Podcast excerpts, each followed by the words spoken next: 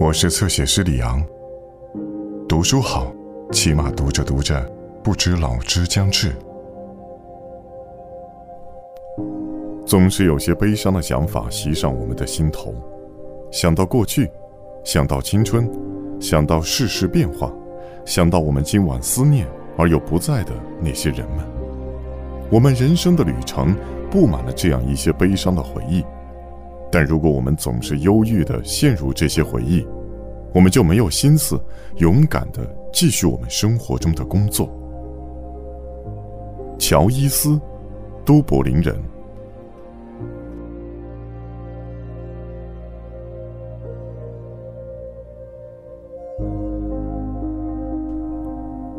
是乔迪龙把《荒野西部》介绍给我们的。他有一些由联合杰克、勇气。和半便士奇闻的过期期刊组成的少许藏书，每天晚上放学之后，我们会在他家的后花园里碰头，玩印第安人的打仗游戏。他和他的胖弟弟 Leo，那个懒人，会占据马厩的阁楼，而我们则通过强攻努力去夺取它。或者我们会在草地上玩对阵战。不过，无论我们玩得多卖力，我们从来都没有打赢过包围战或对阵战。所有的较量都是以乔迪龙庆祝胜利的战争舞蹈收场。他的父母每天早上都会去加德纳街参加八点钟弥撒。迪龙太太身上那种平和的气息弥漫在房子的门厅里，可是对于我们这些比他年纪小、胆子也小的人来说，他却玩得过于拼命了。当他在花园里蹦来蹦去的时候，他看上去有点像是个印第安人。头上戴着个茶壶保暖套，一只拳头敲打着一只吸铁罐，嘴里则喊叫着“呀呀嘿呀嘿呀嘿”。据称他有心要当神父，大家都表示怀疑。不过，这却是真的。一种无法无天的精神在我们中间蔓延开来，在他的影响下，教养和体制的差异被完全忽视了。我们聚集成伙，有些人是为了显示自己的勇气，有些人是为了好玩，还有一些则几乎是出于害怕。最后，这些人为数不少，他们害怕自己显得仿佛只会读书或者不够健壮，所以才勉勉强强地充当了印第安人。我就是其中的一员。文学作品中叙述的有关荒野西部的冒险故事，离我的本性相距甚远。但至少，他们打开了逃避之门。我更喜欢读一些美国侦探小说，不时会有野性顽皮而漂亮的女孩在沿路兜售。尽管这些小说里并没有什么不好的地方，而且他们的创作意图有时也很具文学性，但在学校里，他们却只能私下传阅。一天，当巴特勒神父在听我们诵读罗马历史的四页书时，发现了笨手笨脚的利奥迪龙带着一本半便士奇文，这一页，还是这一页？这一页。好了，迪龙，起来。那一天几乎还没有，接着往下念。哪一天？那一天几乎还没有破晓。你看过了没有？你口袋里装的是什么？利奥迪龙把那报纸交上去的时候，我们每个人都心惊肉跳。但每个人的脸上却又装出一副无辜的样子。巴特勒神父翻了几页，皱起了眉头。这是什么垃圾东西？他说道。阿帕奇酋长，这就是你不读你的罗马史而在看的东西。以后别让我在这所学校里再看到这种拙劣的东西。写这种东西的人，我想，一定是个该死的家伙。写这些玩意儿就是为了买酒喝。我很吃惊。像你们这样的男孩子，受过教育还读这种东西。倘若你们是国立学校的孩子，我倒还可以理解。听着，迪龙，我严正告诫你，好好用功，否则……在上学期间清醒的时刻听来的这番训诫，使荒野西部在我看来所具有的荣光暗淡了不少。利诱迪龙那张惶惑无措的胖脸，也唤醒了我的一片良知。但是，当我远离学校的约束影响时，我又开始渴求不羁的感觉，渴求只有那些乱世纪事才能提供给我的逃避。傍晚时分的模拟战争游戏，最后变得和上午学校的例行功课一样无聊乏味。因为我想要真正的冒险故事发生在自己身上，但是真正的冒险故事，我想，是不会发生在老待在家里的人身上的，必须得到外面的世界去寻找。暑假临近的时候，我下定决心，至少有一天要打破学校生活的沉闷，和利奥·迪龙及一个名叫马奥尼的男孩一起，我制定了逃学一天的计划。我们每个人都攒了六便士，我们约好上午十点在运河桥上碰头。马奥尼的姐姐会给他写张试驾条，而利奥·迪龙则会让他哥哥说他病了。我们计划沿着码头路往前走。一直走到有船的地方，然后坐轮渡过去，再走远些去看鸽棚。利奥·迪龙担心我们会碰上巴特勒神父或者学校里的什么人，而马奥尼则非常理智地反问：“巴特勒神父大老远的去鸽棚干什么？”我们都放心了。然后我把他们两个的六便士收了上来，同时也给他们看了我自己的六便士。这样，这次阴谋的第一个阶段就告结束。在出发前夜做最后的安排时，我们都隐隐约约地感到有些激动。我们互相握手，大笑。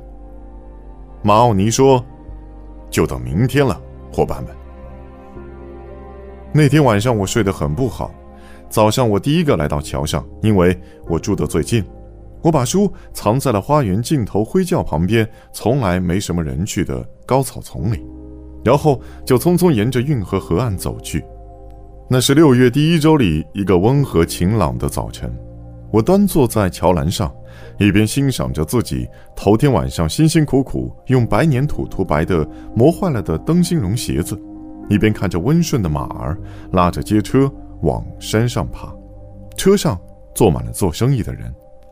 林荫路两边种着高高的树木，所有的树枝上都生意盎然地绽放着浅绿色的小叶。阳光透过这些枝叶斜射到水面上，大桥的花岗岩石面变得暖和起来，应和着脑子里想着的一种曲调。我开始用手轻拍起石面来，我非常快乐。做了有五分钟或十分钟的时候，我看见马奥尼身穿灰色外套朝这边走来，他沿着小山走了上来，微笑着。然后攀上桥栏，坐在了我的身边。我们等着的时候，他从鼓鼓囊囊的内揣口袋里掏出了弹弓，向我解释了他所做的一些改进。我问他为什么要带弹弓，他告诉我说，他带它是为了和鸟们寻开心。马奥尼很随意地使用着俚语，把巴特勒神父说成是老帮色。我们又等了一刻钟，但仍然不见利奥迪龙的影子。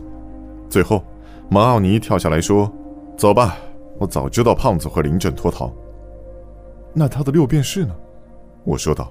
“没收了。”马奥尼说，“这样对我们更好，有一先令六便士，而不只是一先令。”我们沿着北斯特兰德路一直走到凡油厂，然后向右拐到了码头路上。我们一走出公众的视线，马奥尼就开始扮起了印第安人。他追赶着一群衣衫褴褛的女孩们，手里挥舞着没装子弹的弹弓。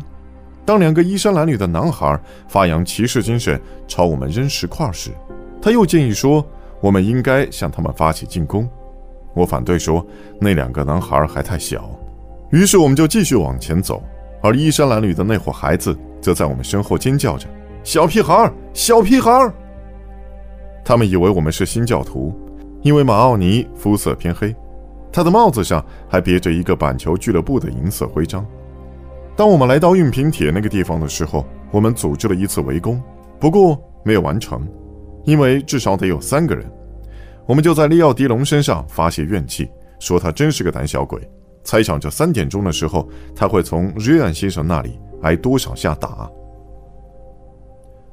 然后我们来到了河边。我们在两边筑有高高石墙的嘈杂的街道上走了好一会儿，看着起重机和机车在运转。我们常常会站着不动，因而招来驾着吱扭作响大车的车夫们的呵斥。中午时分，我们走到了码头，似乎所有干活的人都在吃午饭。于是，我们也买了两个大大的葡萄干面包，在河边的一根金属管道上坐下吃了起来。我们高兴地观赏着都柏林的商业景象，老远就能看见的喷着模糊烟圈的驳船，停靠在林森德那边的棕色渔船，和对面码头上正在卸货的白色大帆船。马奥尼说：“要是坐在那样的一艘大船上跑到海上去，那会非常有趣。看着那些高高的桅杆，我甚至看到了，或者说想象到了，在学校里一星半点学到的那点地理知识，渐渐地在我的眼前变成了实实在在的东西。学校和家似乎在离我们越来越远，他们对我们的影响也似乎在减弱。我们付了船费。”和两个工人，还有一个随身带着个包的小个子犹太人，一起坐船渡过了利菲河。我们都很严肃，几乎到了肃穆的地步。不过，在这短短的旅途中，有一次目光相遇的时候，我们俩都笑了起来。上了岸之后，我们就看着那艘姿态优雅的三桅帆船卸货。在对面码头的时候，我们就曾经观察过它。一旁有个人说：“这是艘挪威船。”我走到船尾，想从船身上的图文中解读出点什么，但是却没能成功。于是我又返回来，仔细端详那些外国水手，看他们中有没有谁的眼睛是绿色的，因为我一直有某种模糊的概念。但是这些水手的眼睛，有的是蓝色，有的是灰色，甚至还有的是黑色的。只有一名水手的眼睛可以称得上是绿色的，他是个高个子。码头上的人群都冲着他直乐，因为每次木板落下的时候，他总是高兴的大喊：“好了，好了！”当我们看够了这个场景之后，就慢慢溜达到了林森德。天气变得闷热起来，杂货店橱窗里放着颜色发白的发霉饼干。我们买了些饼干和巧克力，漫步走过渔民家庭居住的肮脏街道，小心翼翼地吃了一路。我们没能找到乳品店，于是就走进一家小卖铺，一人买了一瓶山莓柠檬汽水。喝完汽水，又有了劲儿。马奥尼开始顺着一条巷子追赶一只猫，可那只猫却逃进了一片开阔的田地。我们都觉得非常累，走到那片田地，我们就立刻朝一处倾斜的坡岸走去。从屋脊上望过去，可以看到多德河。